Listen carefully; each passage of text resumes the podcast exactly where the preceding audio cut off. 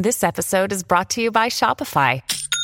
Forget the frustration of picking commerce platforms when you switch your business to Shopify, the global commerce platform that supercharges your selling wherever you sell. With Shopify, you'll harness the same intuitive features, trusted apps, and powerful analytics used by the world's leading brands. Sign up today for your $1 per month trial period at shopify.com slash tech, all lowercase. That's shopify.com slash tech.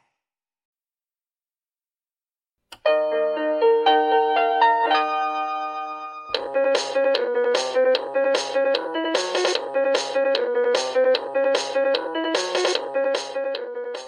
everybody. Welcome to Profoundly Pointless. My name is Nick. Coming up in this episode, we're going to look into the future with two futurists, and then we'll discuss the top five New Year's resolutions everyone fails at.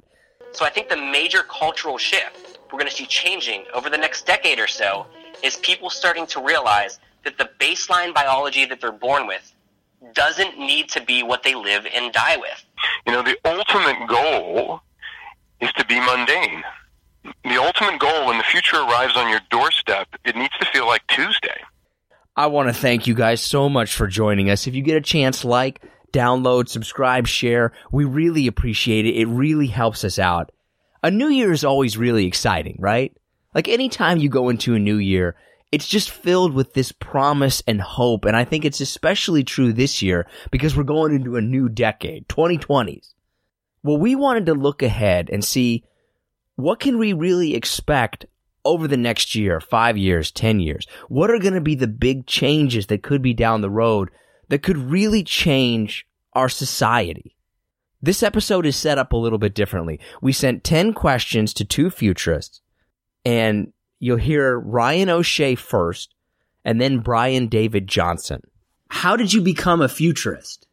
So a futurist is a kind of funny thing. I feel kind of, you know, you don't want to call yourself a futurist because what does that even mean? But what I do is I focus my time researching emerging science and technologies and trying to see which of them are going to be put in practice over the next few coming years or decades and how is that going to impact humanity going forward.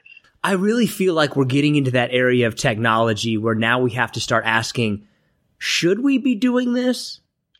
Yeah, I think that's something that we've been asking for a long time already. You look at things like uh, nuclear power and nuclear weapons. Uh, these are bridges that humanity already crossed and were big issues we need to decide about how we want to move forward. We're doing that a lot now with medicine. You know, in the 90s, stem cell therapy was, was big, controversial topic in the United States, and it still is today. And now we're looking at things like cloning and genetic enhancements and tampering with the DNA of crops and animals and our food supply. When it comes to that kind of stuff, do you think that we fully understand the ramifications of what we're doing? No. I don't think we understand fully the ramifications of anything. Um, I mean, looking at water, for example, right? We think water is a safe, healthy thing, but theoretically, no, I don't believe this, but theoretically, after 130 years of exposure, water could kill us all, right? We don't know that because no human has lived to 130 to experience 130 years of exposure to water. So we're kind of making guesses, educated guesses about all of these things. How often are you or other futurists are you usually right? well, I can I can tell you I um, if you ask my students they have analyzed a book that I wrote called Screen Future, and it was about the work that I was doing back in 2005, and the book is about the far off and distant future of 2015. And they analyzed that book, and it was really about the future of television and where television was going, and that we'd be watching TV on our phones and on our laptops, and we'd be, using anything that had a screen to be able to connect with people. And if you, they analyzed the book, and they'll tell you I got it about 96% correct. So it's definitely not like looking into a crystal ball kind of a thing. It's a little bit more scientific than that, I take it. It's a bit more scientific, but also it's a bit more engineering based. And what I mean by that is because I'm an applied futurist. And there's lots of different types of futurists. There are sociological futurists. There are big visionary futurists. I really just look 10 years out and work with organizations to model positive and negative futures and figure out what we need to do to get there. So as an applied futurist, I'm not just saying, I believe this is what the future could look like. I'm then working with organizations to go about and build that future. Getting into some of the questions that we sent you and that people sent to us in the next year, what do you think is going to be the thing that is going to be changing? Like, what does 2019 look like? The, the big stuff we're going to see in the coming years, 2019 included, is kind of the things that are starting to take effect now, really ramping up. We already have artificial intelligent assistants that we're bringing into our homes with Alexa and Siri and Google Home. We're sharing more and more of our data with these devices, with our computers, with our cell phones. What I am excited to see and what is coming soon is when these devices all start communicating with one another and sharing information and helping us kind of live our lives in a way that is mediated by technology so that we can focus on what we want to do and things like the shopping lists and remembering where you parked your car and remembering your appointments are taken care of by our technology to free us up. Beyond that, other things like virtual reality is starting to gain a mainstream market appeal. That'll introduce a whole new market to virtual reality. And I think this is really one of those things that's going to impact how we entertain ourselves, how we educate ourselves, how we do all of these things and interact socially going forward. Well, as we move into 2019, we're going to see things like artificial intelligence. And when I say that, it's autonomy, digital autonomy. So that would be autonomy digitally, where you have algorithms going out and doing work, or you might have physical autonomy as well, where you have self-driving cars, um, you have uh, self-driving semi trucks. You have we already have ghost fleets now, where you have self-driving boats. So I think you'll begin to see these autonomous technologies coming more and more to the forefront. Are we in any kind of position now where we could see a bigger leap forward in the next year or two than we have in the past? Typically, that depends less on technology and more on us. It's the decision that we have to make. I tell many people we could have self-driving cars right now. What do you think is going to be the biggest change that we could be facing in say the next the next decade? Like what is the next thing that you think this is going to revolutionize society? One thing that I am greatly passionate about and we're seeing the early and controversial steps to it now is human enhancement. You know, we for decades, centuries, millennia had the medical industry and the medical industry has been focused on taking people who are arbitrarily considered sick or disabled and bringing them up to an equally arbitrary definition of healthy or able-bodied. But we're now starting to realize that with these devices, like prosthetic limbs, and with enhancement drugs, and with gene editing and engineering and gene therapy, we can take baseline humans beyond that and overcome biological limitations. And a lot of people are asking, if we can do that, should we? And if we can do that, who has access to these technologies and who doesn't? So I think the major cultural shift we're going to see changing over the next decade or so is people starting to realize that the baseline biology that they're born with doesn't need to be what they live and die with. It's not a single technology, it's a constellation of technologies.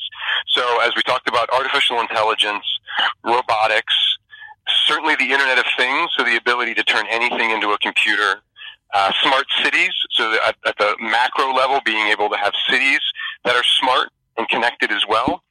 And when you put all those together, you have something that I like to call, we, we will begin to see the rise of sentient tools. And so these are tools that are, number one, aware, they're sort of physically and culturally aware. Number two, they can think, they have artificial intelligence. But most importantly, the third thing is that they're social. They'll know us as individuals. We'll be able to act and interact with them, not as machines, but to be more human. It will allow us to be more human. And they'll know if we're tired. They'll know our family and they'll know our friends. And we've got a lot of security we have to work on around that.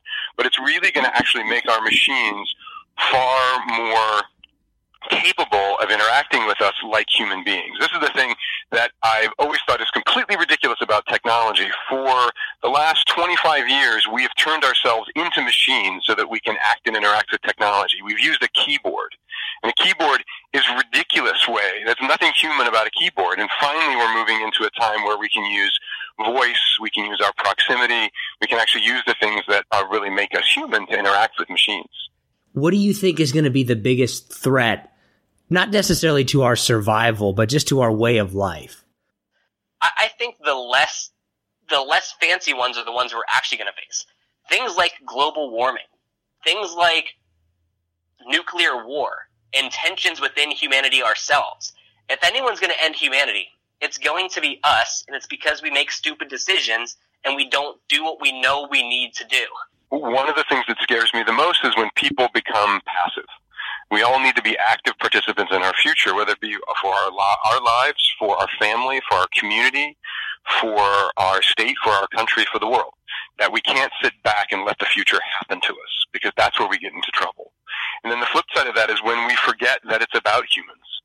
I think you can see uh, business decisions, you can see technology decisions, you can see regulatory and legislative decisions that when we forget that ultimately it's about us.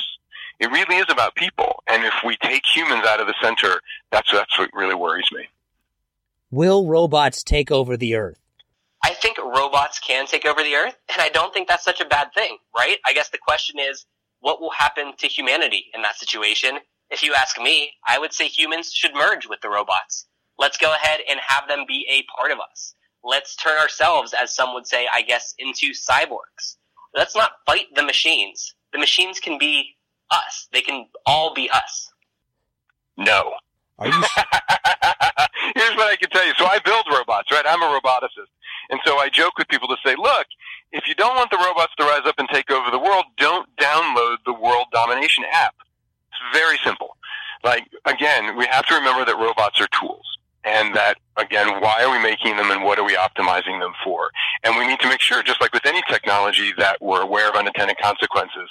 But no, because the reason why they're not they're not going to take over the world is because we're going to design them so that they don't. This kind of worries me, and I don't know when it's going to happen.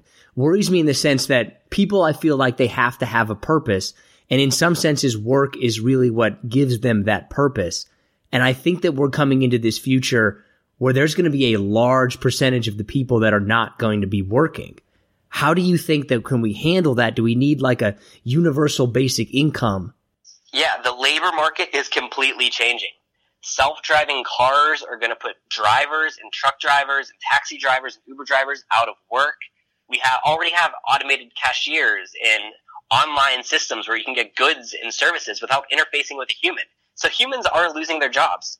But I think that's a good thing.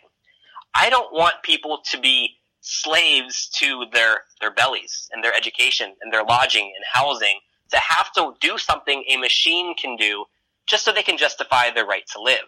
So I, you mentioned universal basic income there. I think that's definitely something we should experiment with. Let's see what happens when we give people the amount of money, or maybe it's not even money, maybe it's just the resources they need to survive. How do they spend their time? A lot of people think they might waste it away playing video games or with recreation, but I don't think that's how it's going to be. I know that if I had unlimited funds and unlimited resources, I would spend my time exploring and making discoveries and learning more. I think that's what drives us as humans, and I don't think we need to have a paycheck given job to do that. I think that's just part of what we do. Machines have always taken over tasks for human beings right? I, I like to, to tell folks when you use your washing machine to do laundry, do you weep for the washerwomen who used to beat rocks in the streams to clean clothes? No, of course not, right? That's the idea, is that we use machines to free us up so that we can do other things. And I think that's the thing we can't forget as a culture and, and as people, that in, human beings are inherently curious and we're inherently social. And the funny thing about work is that it's not finite. There's not a sum total of work, and then if the machines then do all the work, then we will have nothing to do. So that's one of the things that we're always going to create more things to do and other things to do. And the thing that one of the reasons why I'm sort of do the work that I do, especially in education, is to say, how do we make sure that we are now educating the next generation of workers so that they can take advantage of these technologies and do more work. And when I say next generation of workers, what I mean by that is not just that really smart 16 year old that's, that she's coming through high school, but also that 26 year old, that 36 year old, that 46 year old, and all the way up. That we're starting to create that. And that's one of the things that we're not doing. Which one of these are we getting first, jetpacks or flying cars? I'm not sure we're going to get either of those. I'm interested in the flying car model there, mainly because that would get rid of the issue of roads and everything, right? Let's take care of these problems. Jetpacks, they seem a little bit unwieldy to me. Could have a lot of problems there. Hopefully neither. because I don't know. Have you ever been around a real jetpack? It's It's really dangerous. I mean, you are essentially strapping fire and explosives to your back. Probably Right. Not you- the best idea. Have you ever driven on a highway during rush hour? Believe me, we do not want to put those things up in the air and have them flying around each other. This is very worrisome. Which movie do you think shows the most realistic version of the future? Like, okay, that could really be what it looks like. I can tell you what I would want it to be. Okay. Uh, I think I'd want it to be some of the original Star Trek series, right? Where you have this kind of like utopian society where people are kind of have this technology that help them live out their lives in the way that they want to and they're exploring the universe. What I think might actually happen is more of the eco disaster films where you see an apocalyptic wasteland because people couldn't control their own greed in their work to, to make things better. So a lot of these post-apocalyptic films that are very popular now, things like the Fallout video game series, that could be the world we might be heading towards. Uh, I think we need to avoid that though. I think there's two. One is more near term, and that's the Spike Jonze movie Her. So this is a um, a bit of a romance actually between uh, a human male and what they call a operating system, but it was really artificial intelligence. And so he has um, a relationship, and in it, um, the way the world looks, the way that they talks about machine intelligence, because what happens in it, it's quite a beautiful story because it's showing how a man is broken, he's emotionally broken, and how he can use this technology to actually make himself better. Um, it, it also, and this is a bit of a spoiler alert, um, for me, it, I think better represents what the technological singularity might look like when machine intelligence surpasses human intelligence. Because I don't believe that the machines will kind of destroy all humanity. Because in this movie, what happens is when the machines get smarter than human beings, they just break up with us. No. and then, and then a little bit further out, I'm a huge fan of Interstellar. Uh, and the reason why is because when they were um, making Interstellar, they were working very closely with physicists and scientists. And actually, the, vis- the visualizations in that movie um, are better than some of the scientific visualizations that they've done of black holes and of space travel. And I've, I've heard and talked to many physicists who have said that seeing that, that they thought that that is the actual way that it will look. Ultimately, do you think technology is a good or a bad thing? Or are we the problem with technology necessarily? I think technology itself is an undeniable good. Now, technology is only a tool, though. It all depends on how it's used, and we could use it for good or bad. At the same time, we're giving technology gives people who want to cause harm more power to do so. And when we're talking about things like uh, bioengineering diseases and nuclear weapons and things like that, you could have a small group or even an individual, as technology increases, have the power to commit extreme acts of violence. That's something we need to be conscious of. The answer is both. And the reason is because it's really not about technology. That technology is just a tool, right? And the tool doesn't get to decide what it wants to do. And again, it's about humans deciding. But the really difficult thing, right? A hammer is just a hammer. It's not really very interesting. Human beings, we love to fetishize our tools. We love to obsess about them. We create whole big box stores that are filled with tools. But it's really not about the tools. It's what you can use the tool to do. But the problem is that you can't create a tool like you, like a hammer. You can't create a hammer sufficient enough to drive a nail that also isn't sufficient enough to bash somebody's head in. And so we're always going to have this gray area of what we use technology for. What is your secret, boldest prediction for the future? Like the thing that you kind of think could happen, but you wouldn't necessarily want to tell anybody because somebody might say, oh man, that's out there. There are a lot of media articles out in the last year or so talking about microchip implants that a lot of people are getting. And there's a lot of fear in people that this could be a new world order kind of government controlled thing where either corporations or governments themselves are controlling you.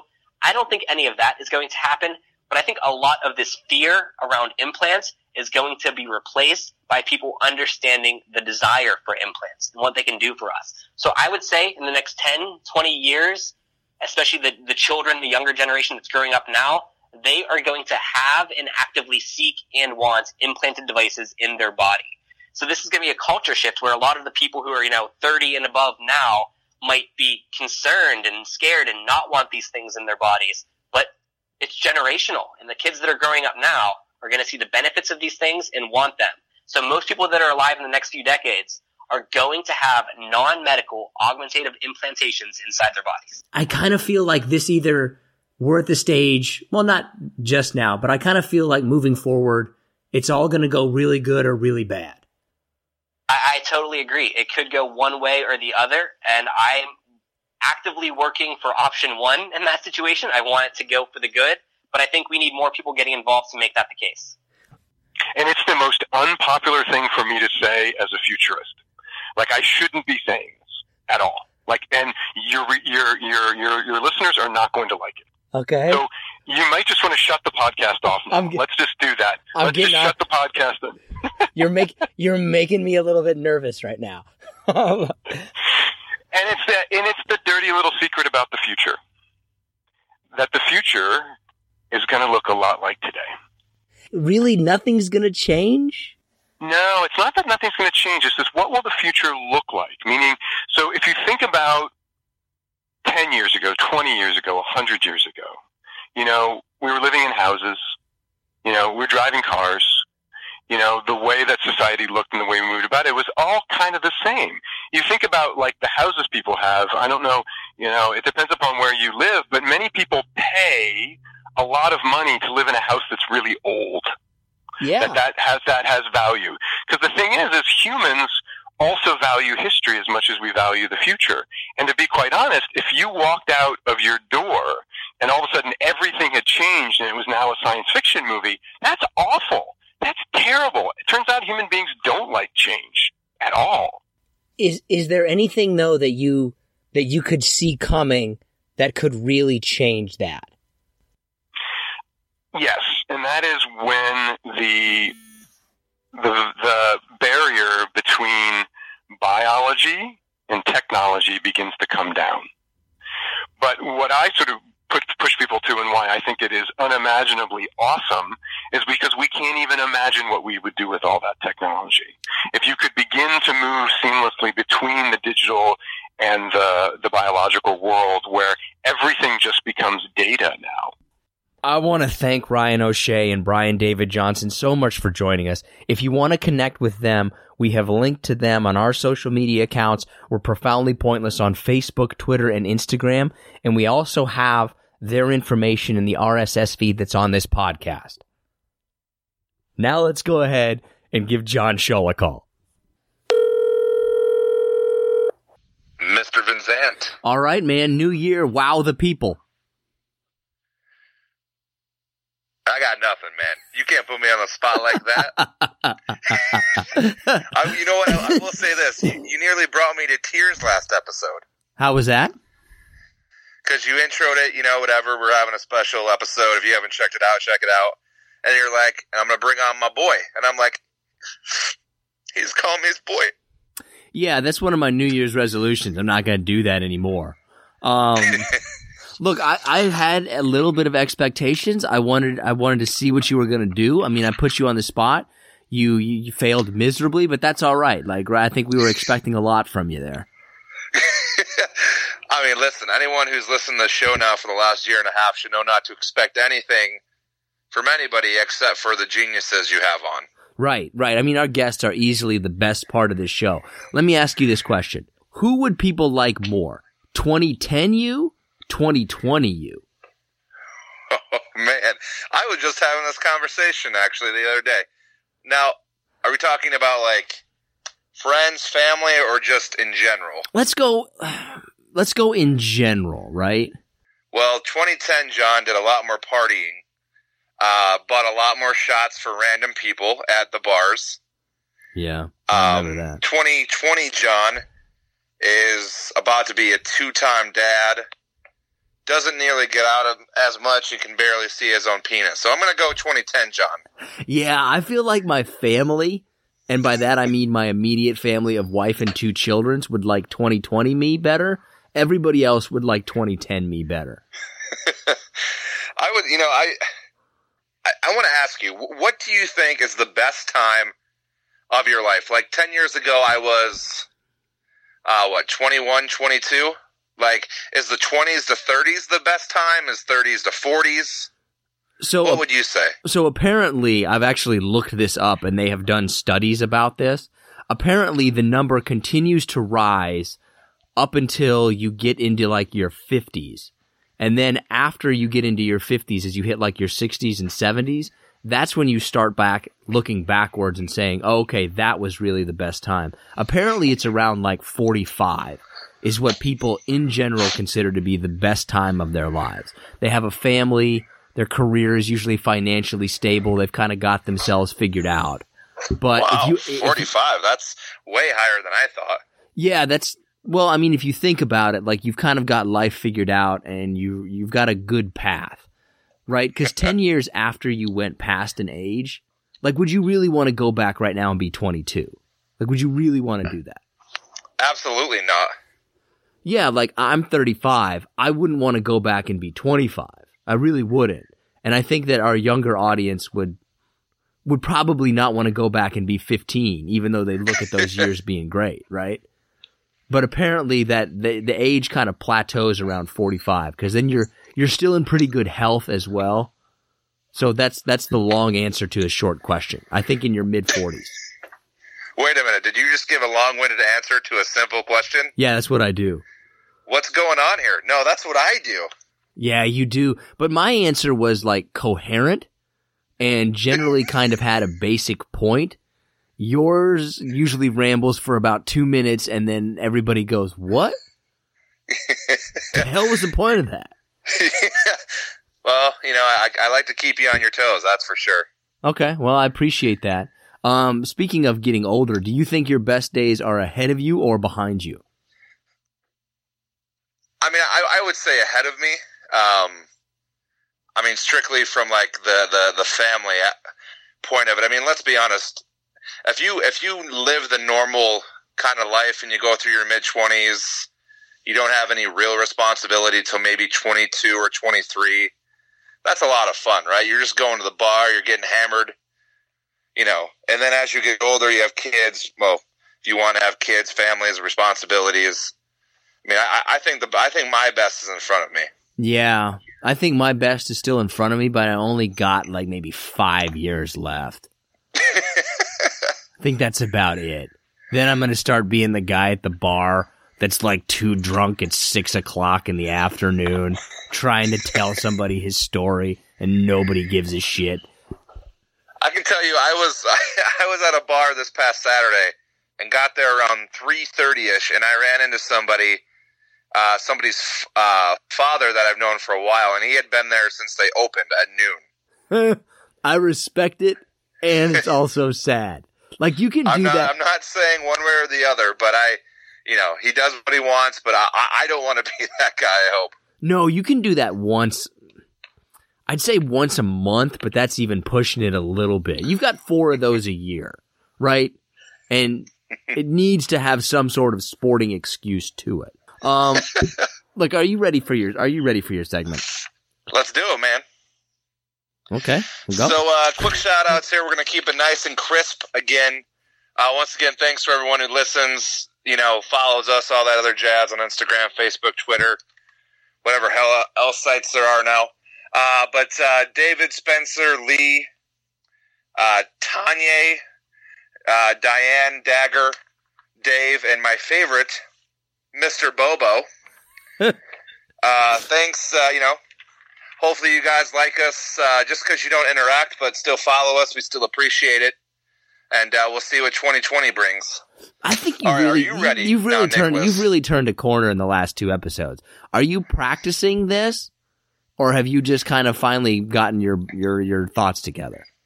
well i mean i I love how i'm explaining it uh, hopefully you edit this part out No, no. no. I just, you know, it took me a while to kind of get what you want, and of course, you never really tell me what you want. I like have to, you know, learn on the fly.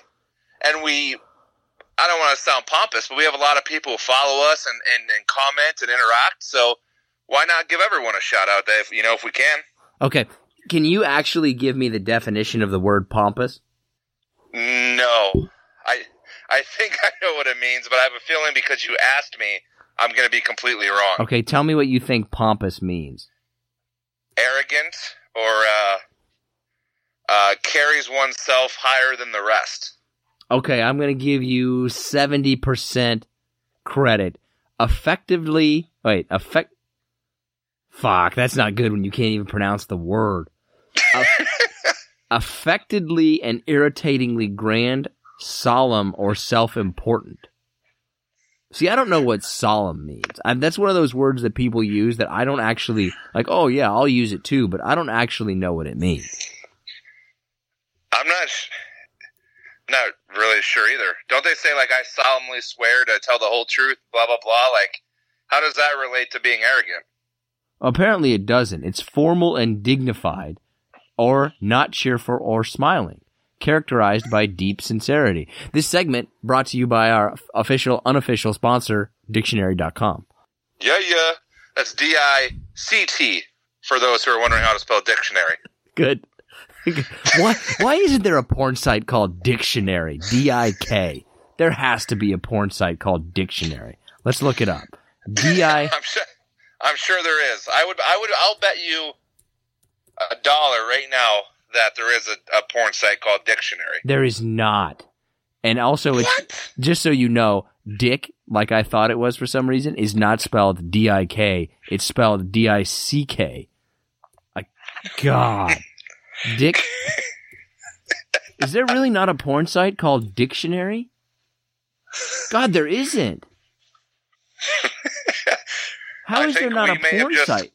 Come up with like our next entrepreneurial idea. How is there not a porn site called dictionary.com? That there is not a porn site called dictionary.com. Seems like a huge oversight on the part of Pornhub or somebody. Uh, what's your next thing? All right, so uh, I got some questions for you. Okay. Um, I don't care if you eat hot dogs or not. I want you to answer this question because I got into a mini argument with my wife about this. God, what kind of man gets into an argument with his wife over hot dogs? Somebody whose scale says error every time he steps on it. uh, so, all right, so say you're having a hot dog. Do you prefer to grill it, microwave it, or boil it? you know, I used to be a boiler. Now it's now it's just um now I have a toaster oven, man. Toaster oven. I was skeptical of the toaster oven, but toaster oven will change your life. So I would have to say, if I was going to rank them, I would go toaster oven first, boil, microwave, and then grill. It's just too much effort to grill it. I agree with you on the effort, but I'm actually backwards. I don't have a toaster oven, so that's not on my list. But I would go grilling, microwave, then boiling. Wow, that's wrong. uh, I know this episode's coming out uh, after the ball drops, but I want to know: uh, Are you the kind of person? This two part question. One, to stay up and watch the ball drop, and if you are, are you always drunk by the time the ball drops? I am not the kind of person to stay up and watch the ball drop specifically because of that. I'll stay up and just because, like, ooh, it's 12 o'clock or it's midnight and then I'll take a shot. Or I guess kiss my wife. I've been married long enough. I'd rather take a shot than kiss my wife at this point. But How many years of being married does it just? Do you just want to take a shot instead of kissing your wife? What, like two? Yeah, probably around two. I mean, the first year you got, like, it's our first New Year's Eve together. It's our first New Year's Eve engaged. It's our first New Year's Eve as a married couple. It's like, oh, Jesus. Where's Wow, the- that's where's- a- yeah. Anyway, love you, honey. Love you. She's right behind me. Uh, so my last question is: Say someone, say you find thirty dollars on the floor of a bar. Are you spending that on, say, two nice drinks, glasses of, of whiskey, or are you going to go bottom shelf and get as many as you can? First of all, that's going bottom shelf all day long. you get a good bottom shelf bar, that can get you 10 drinks. That's gonna get you at least, at least four. yeah, for thirty bucks, yeah, for sure, at least four drinks. I once found thirty dollars in the middle of the street. No, that's not true. It was fifty dollars. I found fifty dollars in the middle of the street walking through Vegas. Played one hand of blackjack, hit twenty one, and never gambled again that trip. Wow, what was? The, I mean, what'd you get? Your money back? What was the bet? Do you remember? I think with blackjack you get like a little bit more. So I think I I put down fifty bucks all at once, and I think I got back like I, I don't I don't understand gambling. Whenever people give me odds or stuff like that, I've never understood it. I think I maybe got I think I got like a hundred. I think I got a hundred and ten or something like that. I could be completely wrong. You just wanted your room comped. That's all. my room comp, baby. Never did get it. Fucking Vegas. Taking all my money. Uh, Terrible. I would not want to be there. That's my. That's one of my places I do never. I never want to experience New Year's. Is in Vegas. no, I think New Year's is a totally overrated party day. Yeah. It's too much, man. Everybody's done by like twelve ten and goes home. The streets a Eh, mess. What are you Amateur doing? hour. Amateur hour. Uh, are you ready for our top five? Yeah. Speaking of, let's do it. Uh, so our number, oh wait, no, our top five is top five New Year's resolutions that people never keep. What's your number five? Uh, my number five is get out of debt slash save money. Okay, I think that's way too high. That needs to be way too. Uh, wait, I always screw this up. It's way too low. That needs to be much closer to the top of your list. I think a lot of people make that as a New Year's resolution and never do it. All right. What's your number five? Uh, spend less time on your phone slash social media. Okay, I had that as an honorable mention, but uh, that I probably should have put that in my top five. Yeah, I think that's that's rising in popularity. I think a lot of people are going to be putting that down. Ironically, they probably write it down on their phone. Yeah, I don't think anyone does anything like handwritten anymore. What the fuck is that? Yeah, writing, moving my body. Fuck that. Uh, what's your number four? I sweat just picking up a pencil. Um, I have be less stressed. Oh, but see, but so like relax more. You know, I don't know, not not take everything so seriously. Maybe you know, try to meditate more. Blah blah blah. have you ever meditated? Not not since I've been an adult. I took two years of yoga in college, and that's been it. You took two years of yoga in college. Yeah, I did actually. What? What do you mean two years? So four semesters or two semesters? Uh, two uh, two semesters, two semesters, but in different years. So I guess it's only one year, I suppose, of, of yoga. Okay, so but wait a minute. What was the first class called? Like intro to yoga, and then what did you take the next one? Uh, advanced to yoga. Could how far? Like how flexible were you? What were you trying to do? What do you? you was, You know, believe it or not, I mean, I could do all the basic moves, but the hardest yoga I think I've ever done, and this is going to sound real weak, I'm sure, to anyone that can do yoga, but partner yoga is fucking hard. who were you doing partner yoga with in college? Well, I mean, it, you know, it, it, your partners uh, differed. Male So, I mean, I- partner, I female different partner, every time. male, male or female or both? Both. Sometimes it was a male, sometimes it was a female. I can tell you the females are a lot easier to, you know, suspend in the air. Okay, what does male partner yoga look like, but with two straight men? Probably the most uncomfortable, uh, um, most awkward looking thing anyone can see. Because you, you know, a lot of times you're either like butt to butt or stomach to stomach, and you're just, you know, I remember a lot of times, especially butt to butt. I don't know why that's so funny. Because I just look. I- can imagine this is not a knock on anyone's sexuality or anything like that. You do you however you want to do you. I just can't imagine two straight men, especially not with one of them being a hundred, no, a 250 pound pear shaped gentleman doing belly to belly yoga with another man. Like I just, I mean, when I say some, when I said meant belly to belly to belly, I meant you know you're facing each other. You might wow, this this sounds real bad. You might be you might be holding their leg or their arm or something let's just move on. What's your, No, what- no. Did when you were doing partner yoga with another man, did you ever bump uglies? Like accidentally, did you bump uglies with the other partner? Uh, n- not that I can remember, not face to face, but there were a couple of maneuvers, maneuvers, positions where you know one person would be on their back or whatever. Anyways, I don't want to. Okay, how did the conversation start? In which, like, so everybody was like, "Okay, partner up, class." Did you Yeah, approach him? I did, mean- did he approach you? Did you approach him? Like, how did it go down? Or did you guys Well, the- just like I everybody? remember right? I mean, mind you, this is 15 years ago now.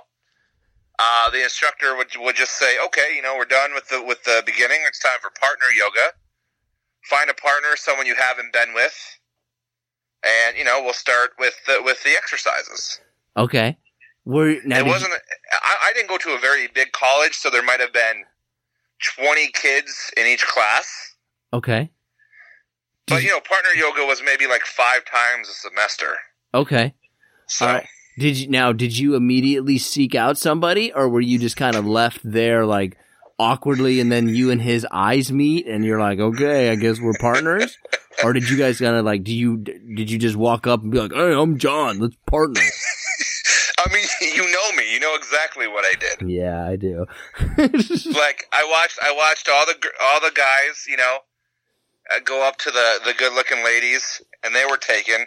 And then here's you know the professional uh, World of Warcraft guy. Hey, my name's John. You want to do some partner yoga today? I'll stretch out those fingers for you.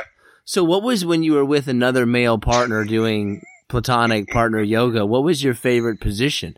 I mean, could he really? Could he really get in there and get you into places and levels that you've never been before? Uh, I really don't. Why? I I don't remember the name, but I can I can explain it. And it's you're back to back. You link arms, and basically you get into a super low squat position, and you you take turns like putting one leg out. So like if I if say me and you're butt to butt, we're in a squat, we're hold, you know linked arm to arms, head to head. I put my right leg out. You would put your right leg out we would hold it, bring it back in, do the other leg. You know, that was that was a good position. I think I fucking passed out. I actually think I passed out for a minute there. good. Let's, can we just edit? Can you edit this entire oh, two minutes? Oh, God, no, no, no. I mean, I Uh, can edit it to make it sound worse. I I don't even. I just cannot get the visual of you doing partner yoga with another straight man. I mean, I'm sure it's fine. It, it has nothing to do with. And look, this isn't anything against yoga or partner yoga. It's specifically you individually, right? like two other straight men doing partner yoga. I'm not laughing at all. Like, do what you want to do. It's specifically you doing it. Uh, honest to God, I, I I don't think I've. I mean, not that anyone would ever ask me. I think this is the first time outside of my college days I've ever told anybody that I did yoga. Yeah, I'd known you for a long time. I had no idea. I've done it. I think it's great. Um, it's fantastic. It's a good. I recommend everyone do yoga. And if you want, if you're in Detroit and you're looking for a partner to do some male on male partner yoga, completely, you know, nothing there. Just give old John Shaw a look up, and he'll he'll, he'll find No, you. please, please don't do that. I will fall on you and probably kill you. No. Yeah, you are. Yeah, that is true. You got to be a you got to be a burly man if you want to partner yoga with John. Um, my number four is travel. I feel like the rest of my list is completely pointless now. Um, That's the name of the show. I know. What a way to start the new year. yeah, buddy. Um, my number four is people probably say they want to travel more, and then they just fucking sit at home and do nothing. Yeah, I thought about that one, but you know, I don't know. I, I feel like enough people travel. I mean, if you want to travel, travel. I don't care. Wow. Okay. Way to see the world, dude. Uh, what's your number three?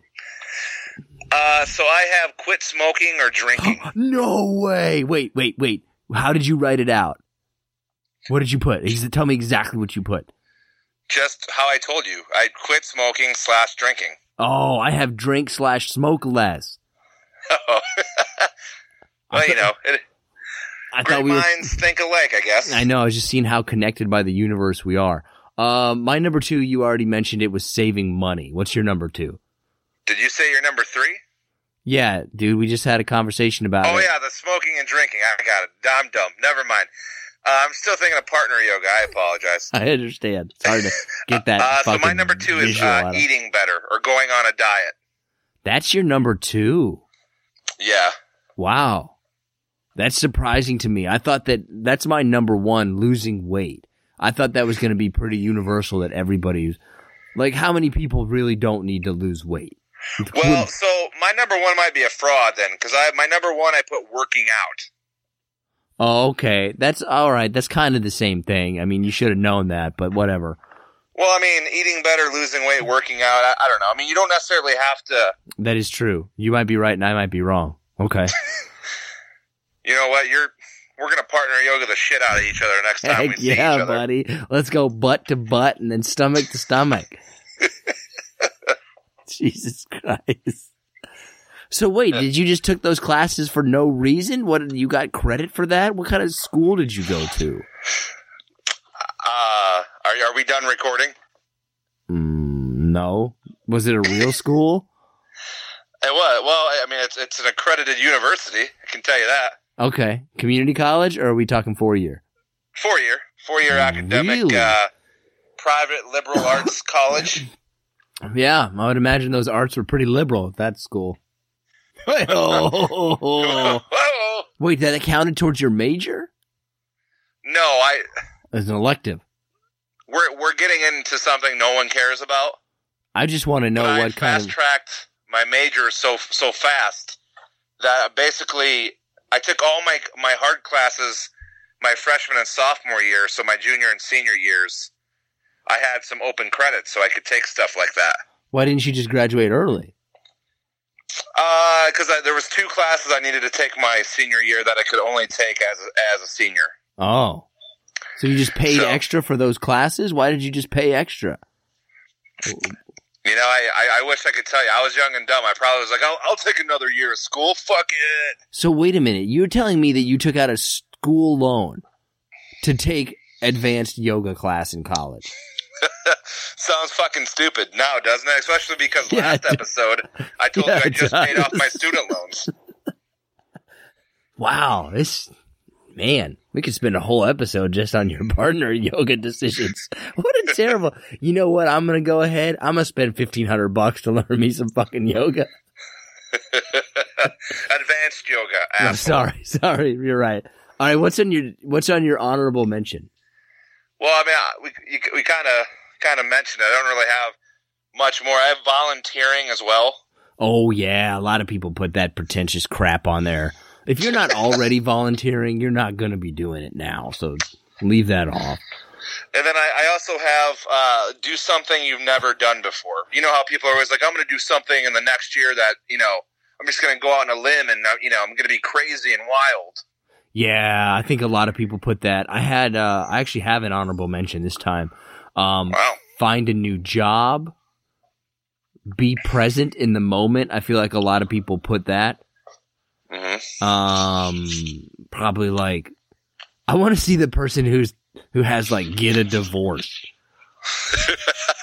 you know, I was thinking about that. Uh, you're putting something on my list, like you know, getting out of a toxic relationship or you know, breaking up with somebody, but I, I, I just didn't. Yeah, I mean, but I want to, I'm not talking about the person that's in like a a physically bad or emotionally bad relationship. Just like, hey, my husband's an asshole, and I'm just gonna like. I've told that motherfucker to take out the trash so many times. He's my last nerve. I'm gonna leave him. I'm going to divorce on March 17th. March 17th. That's my goal. Just to leave, just leave, and never come back. I'm sure that's what our wives are thinking about us. Okay, that's going to go ahead and do it for this episode of the Profoundly Pointless podcast. I want to thank you guys so much for joining us. If you get a chance, like, download, subscribe, share. We've really had a good year, and it's all because of you guys. And I, I can't say enough about how much we appreciate everybody who listens. Really, really thankful. I really appreciate it. And I, I think that we've got some big stuff planned. We're going to try to make t-shirts. I know we've been saying that for a while, but at least, at least in the near future, right? Because you always start off the new year strong, at least with the intentions of following through on plans. We've got a couple of big episodes coming up that I think have some really great guests. I hope it's gonna hope it's gonna be off to a good start.